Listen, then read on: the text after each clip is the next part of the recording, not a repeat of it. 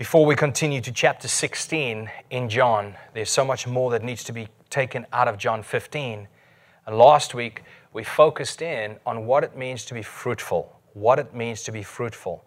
Now, last week is comprehensive, but is not comprehensive. There's more regarding f- fruitfulness. Like, for instance, John the Baptist preached, Now remain, keep with the fruits of repentance. Keep with the fruits of repentance. And that was the message John the Baptist preached regarding fruits. Now, fruits aren't just you being sanctified in your life. That's one of the things we talked about, but that is a fruit. Being sanctified, that is a sign that we have been redeemed, is when we are being sanctified. We are being cleansed before Him. We are constantly walking further away from the world, closer toward God. Amen? That is a fruit. As a matter of fact, Jesus said, You will know them by their fruit. Fruits are important. And the whole chapter of chapter 15 is about fruits. Fruits are incredibly important, and this is the confusion that existed, or that still probably exists, somewhat widespread in the church, but that is that you are not saved by your fruits. But your fruits is the only proof you have that you are saved. You are not saved by works, but for works. That's what the Bible says. For by grace you've been saved through faith, and that not of yourself. It is a gift from God. And then he says, For you are God's workmanship created in Christ for good works, or unto good works. So the first verse says, You are saved by grace.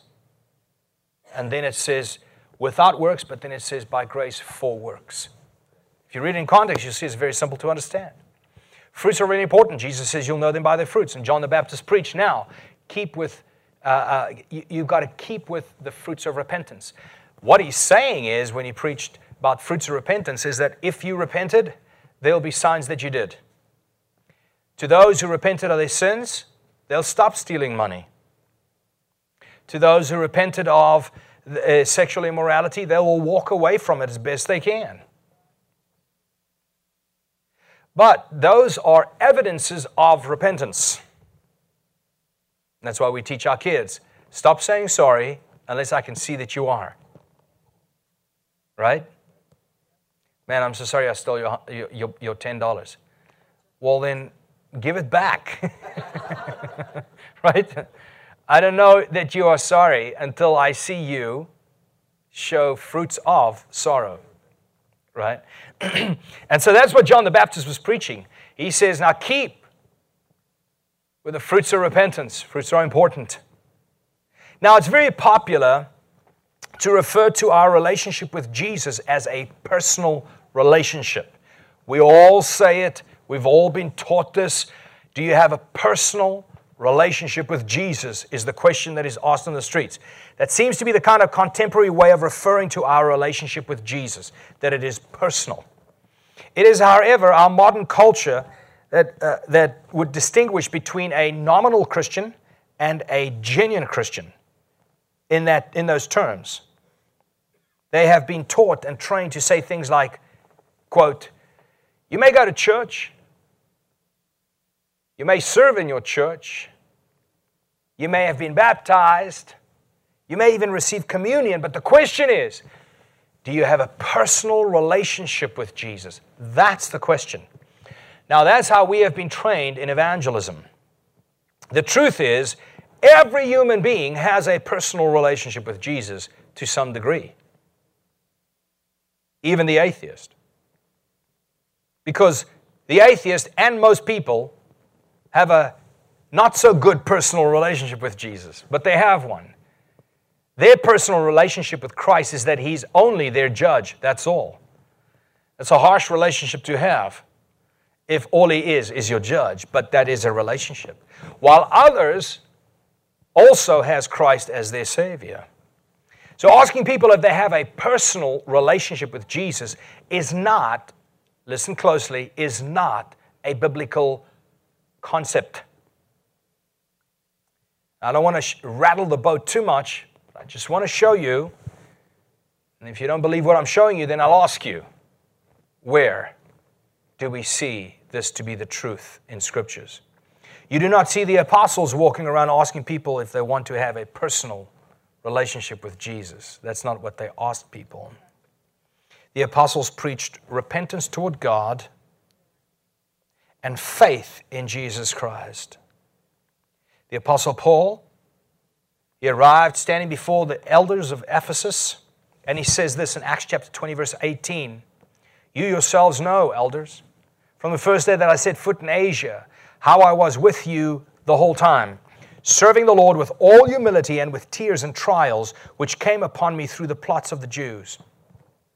How I did not shrink from declaring to you anything that was beneficial and teaching you publicly and from house to house, solemnly testifying, here it goes, to both Jews and Greeks, what? What did he preach them? Repentance toward God and faith in our Lord Jesus Christ. The apostles, let me say this again, did not walk around asking people if they had a personal relationship with the Jesus of their imagination. Even Depeche Mode has a personal Jesus.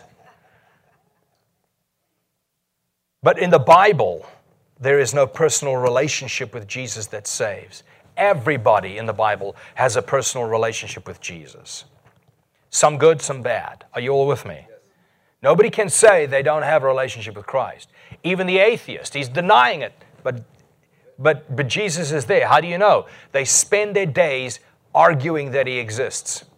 That's how you know they have a personal relationship with Jesus, and it's a bad one. That's why they have to attempt that he's not, pretend like he's not there. it's like in the house when there's marital strife. They just pretend the other one's not there. you know, like, and so, since we realize that it is more of a pop culture idea, this personal relationship with Jesus, there is, however, very clear, very clear direct, direction as to our true relationship with Christ as believers. And this is important. And, and I'm so sorry to have to do this, but oftentimes what you have to do is you have to take the mask off in order to put the glasses on. Don't ever put glasses over a mask, right? Over your this mask, not this one. Right? You have to take the eye, you have to take those eye caps off, all the things that you were taught that's not scriptural in order to see what scriptural is. And so, we don't see the apostles teaching that message. We don't see that message in scriptures as people getting into personal relationship with Jesus, since they already are. It's an assumed fact. The question is, what kind of relationship do you have with Christ? And the Bible's very clear on what that is. So, what is the true nature of a Christian's relationship with Christ? What is this true nature? Or what is the true nature of that relationship? Well, how do we understand the spiritual reality with our union with Christ? The Bible helps us by giving us a series of analogies to help us understand, gives us these practical, natural analogies to help us understand a spiritual truth. So, first, we see that the Bible refers to the relationship of believers to the Lord as the relationship between sheep and a shepherd. That's the kind of relationship. If you want to say, Do you have a personal relationship with Jesus? You might be better off asking us, Is, is Jesus your shepherd and are you his sheep? there's, a, there's greater clarity in that relationship than is, Do you know him personally? The Bible also refers to that relationship as the relationship between a child and a father. We are also given the image of a relationship between a subject and a king, between a slave and a master. These are the relationships the Bible outlines for us. And it's even referred to as the relationship between a body and a head. Yes, there is a relationship, a very important one, and it functions the biblical way, not the emotional way. I have a personal, I'm close to Him kind of relationship. So it's okay to be close to somebody if the slave is close to his master. It's okay to have a personal relationship if, in fact, uh, the sheep has a personal relationship with the shepherd, or if the subject has a personal relationship with the king. That's fine. But those relationships determine how we relate by putting that aside and say, well, I have a personal relationship, that means now I choose how we relate, and I'm telling you that's how we relate. I remember Beth Moore preaching on uh, how she was washing the dishes or she was in the kitchen one day. It was snowing outside. And then Jesus whispered to her and said, Beth, come outside and play in the snow with me. And she said, Oh, Jesus, are you serious? And Jesus said, Yes. Yes, I want to build a snowman with you. Now, you can go and YouTube this, but Beth Moore teaches this. And she said, Jesus, I'm so busy right now. He says, Beth, don't be a Martha. Come and build a snowman with me. And so Beth Moore preaches that she went out and she went and built a snowman with Jesus all day long. That is a personal relationship. No, folks, that is garbage. So, the reason that can go is because the reason people buy that is because of a personal relationship undefined in biblical terms. Does it make sense? There's no subject, no king. There's no sheep, there's no shepherd. There's no slave, there's no master in this.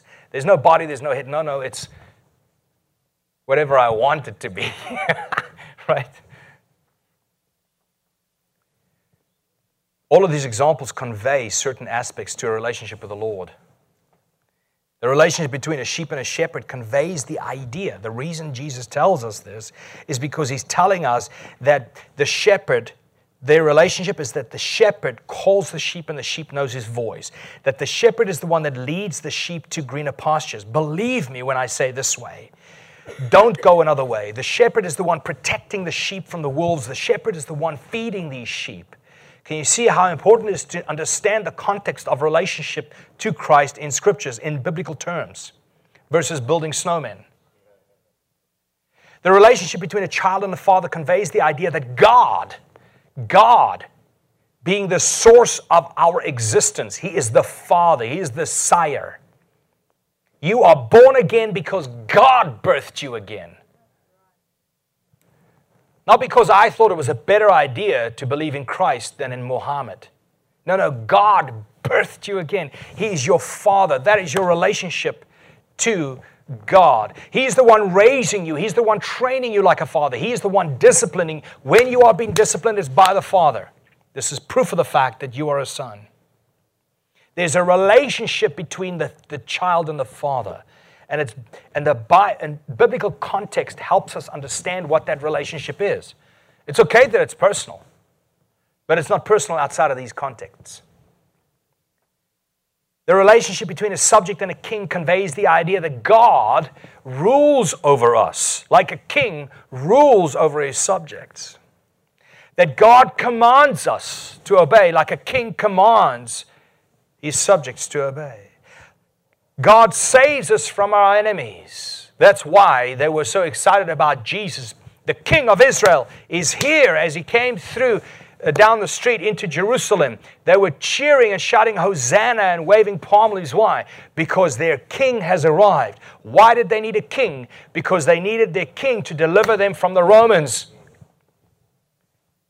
And so we have a king and we are his subject. His name is Jesus, and that is our context the context of our relationship. He rules over us, He commands us, we obey Him, and He saves us from our enemies. Can you see how important it is to understand that the question, Do you know Jesus personally? is so deceiving. And that, relation, that relationship is so undefined, it could be absolutely anything and still be accepted. But here in chapter 15 of John, we see another in, uh, instructive image helping us define our relationship to Jesus in biblical terminology. And it is the relationship between a branch and a vine. A branch and a vine. So we have the relationship between a sheep and a shepherd, the relationship between a slave and his master, relationship between a child and his father, a relationship between a king and his subjects, and now a relationship between a branch and a vine. How do they relate? Because if we understand how they relate, we understand what it means. Do you have a relationship with God? Do you know God this way? Do you know God as a sheep, as the sheep knows their shepherd? Do you know God that way? Do you know God like a slave knows his master? Do you know God that way, Beth?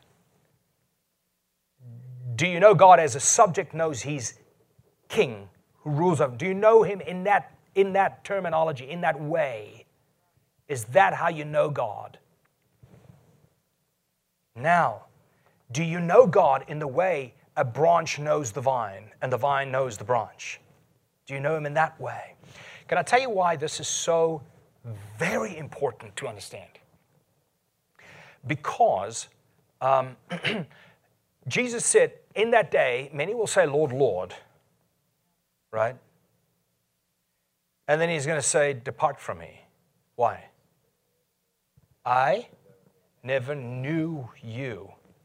No, but we have a personal relationship. He goes, I don't know what you were thinking, but you weren't a sheep. You weren't like a sheep nosy shepherd. That's not how you knew me.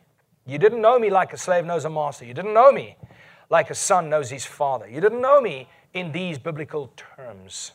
Make sense? And this is where the huge deception comes from, where everybody has their truth about what it means to be in a personal relationship with Jesus. So, here in John 15, verse 5, we see Jesus says, I am the vine. I am the vine. Now, when he said I am, he was identifying himself as God because God told Moses, Tell Pharaoh, I am sent you. Here he said, I am the vine. You are the branches. Then he says, The one who remains in me, in other words, the branch who remains in me, and I and I in him, that branch bears fruit. Can everybody please say fruit? You'll know them by there. For apart from me, you can do nothing. What he's saying, apart from me, you can't bear fruits. Have you seen the vine? Have you ever seen the branch cut off from the vine, just laying over there? It shrivels up and it dies. And the only thing it's good for is fire, firewood. So today I would like us to look at some of what is conveyed to us through the idea of a relationship with Jesus, this relationship that we all have with Him, as a branch relates to the vine. And I want to get just a few conclusions. The first is that our relationship with Jesus is the basis of our fruitfulness.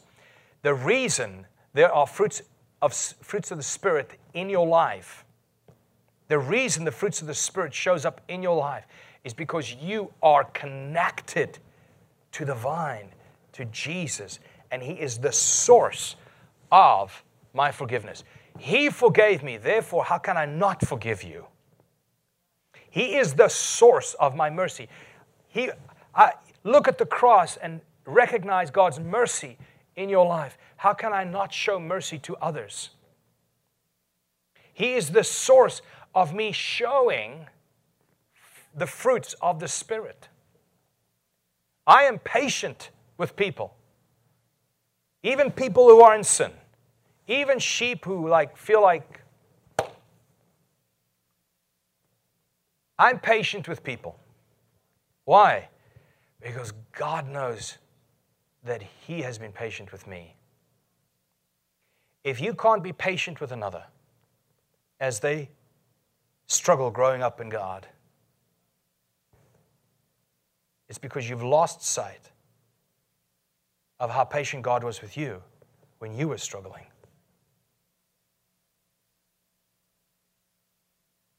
So you will find that, and you might go, Well, Jacques, I see a conflict.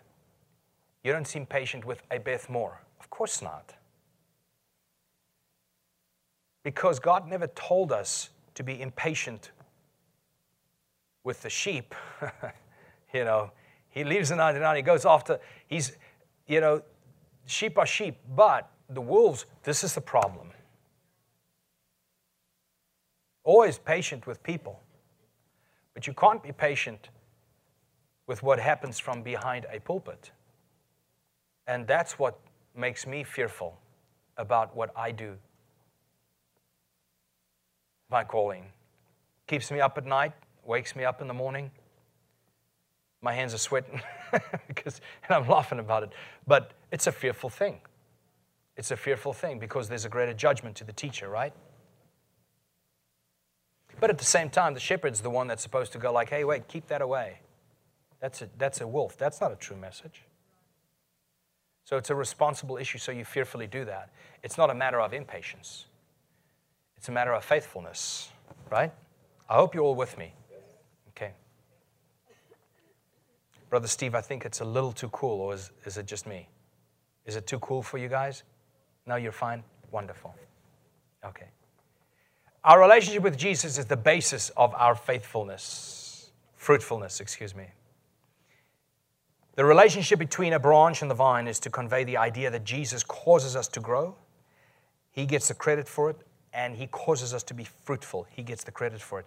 That's why, if you arrive in heaven and you get given the crown of righteousness, crown of glory for whatever crown you receive, you will eventually take it and put it at Jesus' feet because without Him, it would have been impossible for me to have qualified for the crown that I did. Our relationship with Jesus is on the basis, or our relationship with Jesus is the basis of our fruitfulness. John 15, 5. Apart from me, you can do nothing. You can bear no fruit. The second is our relationship with Jesus is the basis of our consistency. How many of you feel that today you are more consistent in your walk with God than what you were 10 years ago? How many of you? Some of you didn't walk with the Lord 10 years ago, but that's okay. How many of you are more consistent today than you are five years ago? Any? And, and what we see here is that our relationship with Jesus is the basis of our consistency. He's been so consistent with me. When I was unfaithful, He remained faithful, always faithful. And therefore, he has trained me in faithfulness and consistency. There are all kinds of warnings throughout the New Testament to continue in faithfulness or to, continue, to remain, as we read in John chapter 15. Other translations calls it to abide in him. He who abides in me and I in him, he is whom the Father loves. So there are many warnings in the New Testament to continue in faithfulness, to abide and to remain and to stay and to be consistent. Brother Han, I think it is too cold in here. Sorry. The proof, watch this. The proof of a branch that is, that is connected but dead. Watch this. And here's the deception not all who are connected are alive. The proof of a branch that is connected but dead is the fact that that branch does not remain, that branch does not stay, that branch does not abide, and that branch does not is not consistent. Ultimately, that branch shrivels up and dies. People leave not because they left town. People leave because they're connected but dead. Give an example. John 15, verse 4 and 7. You say, well, that's not true, it was true for Judas. In John 15, verse 4 and 7, it says, Remain in me. Now remember, what, did, what happened right before this was that Jesus was at the table washing their feet. They had dinner, and he said, One among you will betray me. There's somebody here that will betray me. You're like, Well, who is it? Nobody knew. Why? Because even Judas looked like a real disciple. He was connected to Jesus. And so in John 15, 4 and 7, it says, Remain in me, Jesus speaking, and I in you. He's now saying this to the 11 that's left. Stay in me. Judas just ran out. But you guys, I'm warning you, stay, remain in me, and I in you. This is the context of him speaking here with Judas, Judas who just left.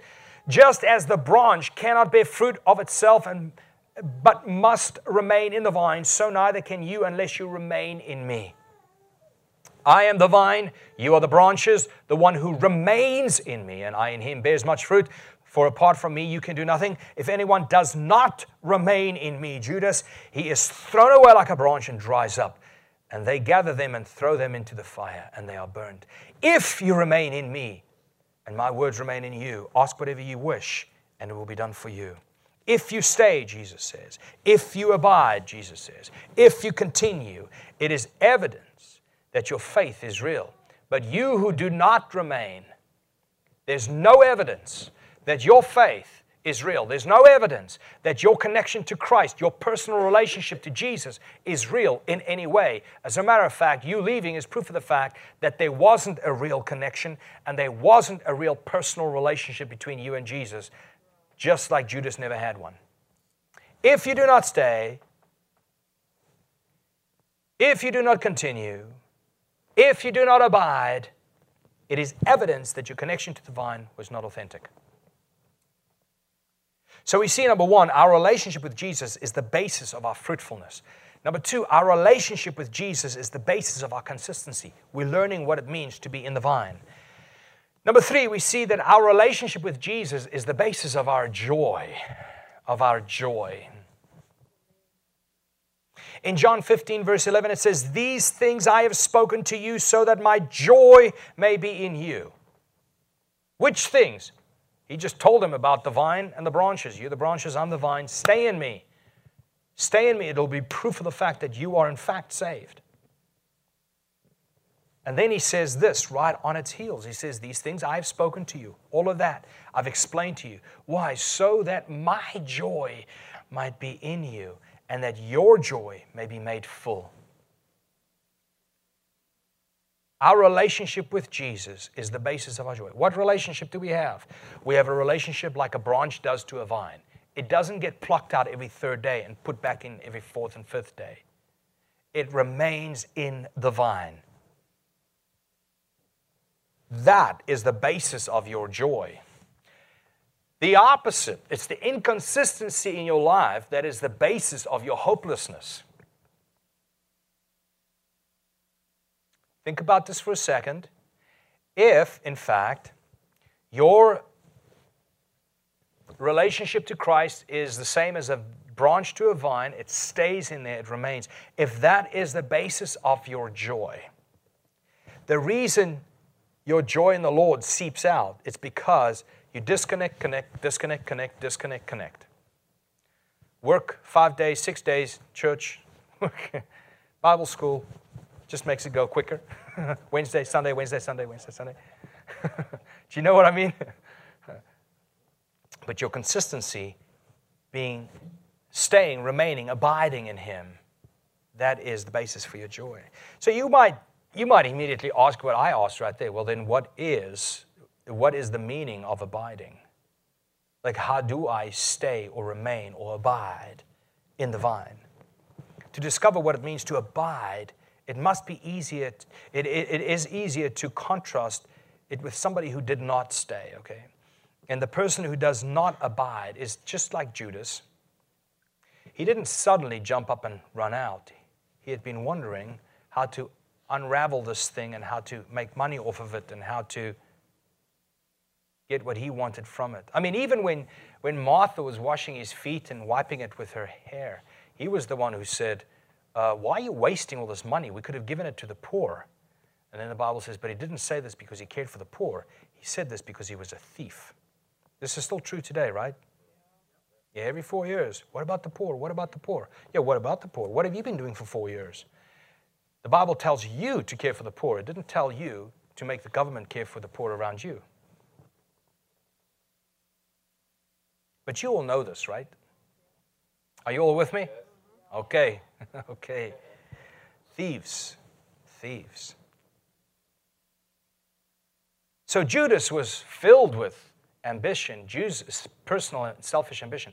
Judas was filled with everything that he could get from it and, and do with what he had, his relationship that he had with Jesus. So the person who does not abide is like Judas. He's looking what he could get, not looking how he could serve. His relationship was not the relationship of a slave to a master. It was not the relationship of a son to a father. It was not the relationship of a subject to a king. It was the relationship of like, how can I, how can I get away with, how much can I get, get away with here? How much can I benefit? What's in it for me? Our relationship with Christ is all about giving ourselves completely, not about what can He give me. Judas was around Jesus. He served Jesus for two years. He looked the part, he played the part. Nobody could tell the difference between Judas and the rest of the 11 disciples, except for the fact that Judas did not stay. Judas walked away because his mind and his heart was already filled with things other than glorifying God. Anybody who does not abide leaves. Everyone. You'll see, even with this the deconstruction of my faith movement, I'm sure you've seen a lot of that. That's just a, that's just a picture of a modern day Judas, the deconstruction of the faith, where people walk away from their faith. It's simply because they were never, they were connected, but they weren't alive. It wasn't a living branch. They weren't receiving any life from the vine. Anybody who does not abide, they leave what? The first thing you'll see is they leave scriptures. The second thing you'll see is they leave people. God's people, let me say it that way. They leave God's people. The third is that they leave God's work, God's business. They become disconnected to the Great Commission. They leave at these points. They, they no longer vested in what God is doing, they're only vested in what they want to do. Judas. These are the people who leave. because in their hearts, they have departed from God's vision for his bride. That's why they leave his church and they leave God's vision for the word, for the world. So anybody who does not abide leaves the scriptures. They leave God's people. They leave God's work. They leave God's vision. They leave God's great commission for their lives. They leave God's bride. But to abide means the exact opposite. They stay, they remain, they have fruit, and it is consistent. To be integrated into the body of Christ is to remain in Christ. Remember the relationship between the body and the head? The body and the head. He's telling us that uh, you can't be part of me, but just throw my body away. Folks, I hope you understand what I'm saying. Um, if I need to explain in greater terms, I could. But in, I would. But in, in our modern day and age, people have bought into the idea that you are the church. It doesn't say that you are the church. You are a member within the body of Christ. And like each member has a function, so you have a function within the body of Christ. You don't have a disconnected personal relationship on your terms with the Almighty. That is not how it works. The church is actually more important than people see it to be or see her to be. That is exactly why our relationship with Christ was defined in biblical terms by body and a head. So to abide means to stay, it means to remain, it means to have fruits of consistency. It means to be integrated into a body somewhere, someplace. Now, you might not like me, you might not like this church, and that's totally okay. You won't be the first. you certainly wouldn't be the first. You have to be part of a body because this is our relationship to Christ in biblical terms. So, what is the proof that you are a true branch? As I was reading through this, I'm like, well, what is the proof that I am a true branch?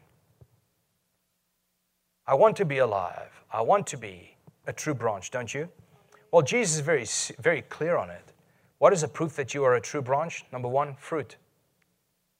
Fruit is the proof that you are a true branch. And part of that fruit is endurance stay, remain. Jesus, the whole of chapter 15, he's talking about if you stay, if you remain, if you continue, if you abide, if you stay, if you remain, if you continue, if you abide. He is making such a big deal about this to the 11 that was left. Because if you not, if you don't stay, you're like that one. Now, he didn't call him out, but now it's clear what he was saying to the disciples at the time. So, what is the proof that you are a true branch? Number one, fruit. John 15, 5 says, I am the vine, you are the branches. The one who remains in me and I in him does what? Bears much fruit. This is the proof that you are in me and that you remain in me. if you want to know what fruits are, then listen to last week. Secondly, this is big. If you want to, if you want to know that you are a true branch, is that you are being pruned you are being pruned. The fact that you get pruned by the vine dresser, by the gardener, which is God the Father in this story, is proof of the fact that you are a if you are a branch, a living branch, because the others get cut off and thrown away. They don't get pruned, but you get pruned because you are in him. John 15, 2 says, And every branch that bears fruit, watch this, Every branch that bears fruit, he prunes it. Why? So that it may bear more fruit. And then, of course, the logical next question is how do I know I'm being pruned? because some of, the, some of the harsh things happening to me, it's literally downright my fault, right? It's a consequence that I I mean, the debt that I'm carrying, whose fault is it? Is God pruning me by giving me all this debt? No, I got that debt. you know? So I do I know I'm being pruned? Well,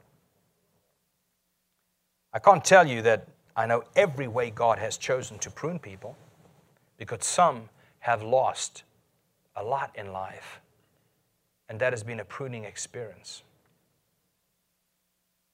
But I can tell you how I've been pruned. One, that one way is through being addressed by God Himself through His Word. I've opened the Bible and I've gone, I've been wrong. I am wrong. I have no way out.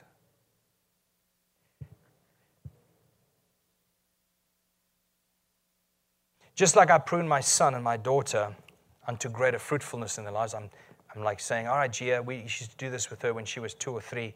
Whenever we get visitors, it was her job to go and welcome them at the door, right? And uh, uh, she had to be on time and she had to be dressed and she had to. And so if it was, if she wasn't doing it right, I would, I would correct her verbally, and I'll show her how to do it. Just like we have the Word and we have Christ Himself, we have God correcting us verbally, and we have Christ, our example. I will correct her, and I'll show her how unto greater fruits, so that she will be better at it next time. You with me? And so, my son, I've corrected him. Um, you know, uh, he used to get the rod. He hasn't gotten the rod for the longest time because I think roles are switching. I'm about to start getting the rod. he's, he's like this tall. I better beat him up while I can. but uh, there, there, has been correction ha- happening, you know, which was painful at the time, the Bible says, but it was unto him being more respectful and being more thoughtful and considerate and, and being more responsible. And we have a rule, you know, you, you, you, you train an action, but you discipline, you discipline an attitude. You train an action. I can show him over and over how to do something, how to hold a knife and a fork. And a but the moment you have an attitude, well, that's it's come to the room. Here's a, here's a rod. Pick up the belt you choose the belt you want. you know, like that's how you treat an attitude. But a dis, but an action you, tra- you, you train like you would train. People train their dogs. People train, uh, you know, any animal, the horse. But they struggle to train their children because they don't understand that it's all conditioning it's about benefit and consequence, benefit and consequence, benefit and consequence. We are driven through pain and pleasure. We, we do what we can in order to avoid pain, and we do whatever we can in order to gain pleasure. And so we condition people by training them this way. But anyway, not to go into the psychology of it, but we, we are being pruned by God. And when we are being pruned by Him, it is proof of the fact that we are a branch that's alive in Him. He says it in John 15, 2. And every branch that bears fruit, he prunes so that it may bear more fruit. So, how do I know I'm being pruned? I can tell you how I've been pruned is by opening up the Bible and God very, very specifically showing me where sanctification is necessary. where sanctification is necessary. And only sons listen. If he's not your father, why would you listen to him? The guy down the street, I don't have to listen to him. But my father, I have, I have to listen to him. So the moment you open up your Bible and it points out to you something about yourself, you are being pruned. The moment you come to church, you sit in church and you go like, ouch, that was painful. Did you tell him about me? Oftentimes that happens. But that's pruning. That's pruning. That's God putting his finger on something and he's saying, You can do whatever you want to, you're not getting away with it. Yeah, but I want another. I want, I want you to give me another word. Not until you first do this one. It's like you do that with your children. It's like, take out the trash. I'm not going to do it. Dad, can I play another computer game? Okay, look. If you first do what I tell you to do, then you can ask me something else. Okay, but first do what I told you, right? In the same way, what we want to do is we want another word without first obeying the word we already saw in scriptures. That's why people are running around looking for a prophet. They're looking for another word that fits them because the one they're reading doesn't. Right? And so, this is how God prunes you.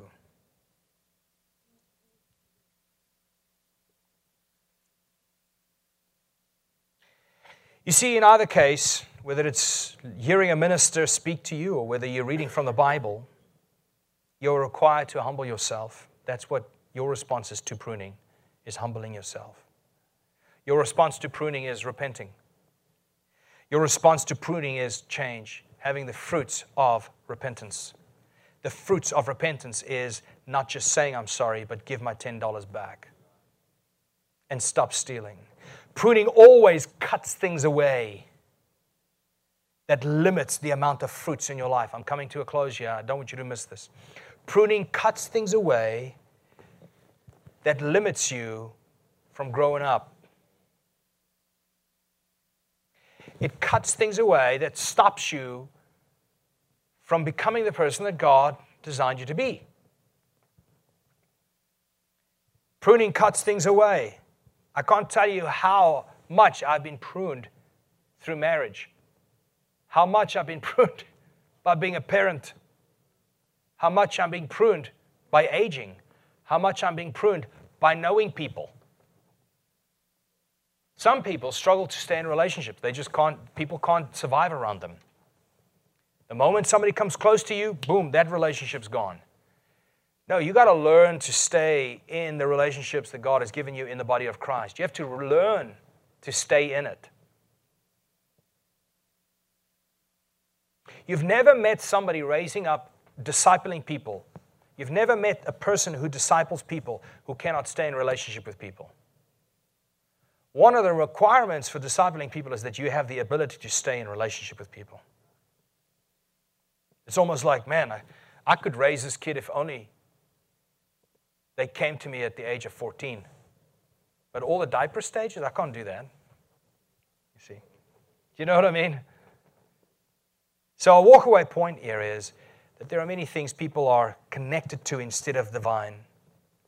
They suck the sap from places other than Christ. They, they try to get from places, people, and things what only they can get from Christ. For instance, joy. Like, for instance, in a marriage, me trying to get my joy from Tina is requiring from her something that only Christ can give me. Contentment. Me putting, a, putting, putting pressure on Tina so I can become content. Like, come on, get with it. I want to have a good life.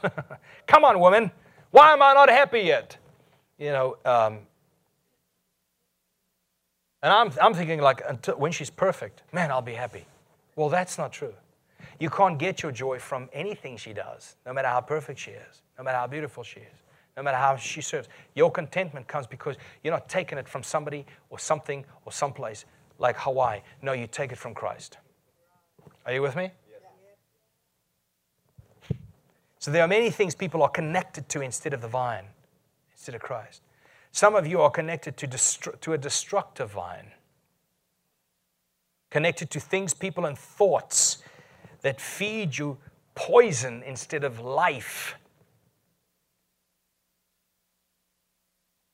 Connected to personal opinions instead of to biblical truth. Connected to ungodly friendships instead of godly counsel. Connected to personal ambitions, selfish ambitions instead of the selfless service. In other words, living to earn things instead of bear fruits. So the list goes on and on of things that we connect ourselves to in hopes of getting from it, when in fact we can only get it from God. And this is Jesus explaining to us in biblical terms what relationship he has with us.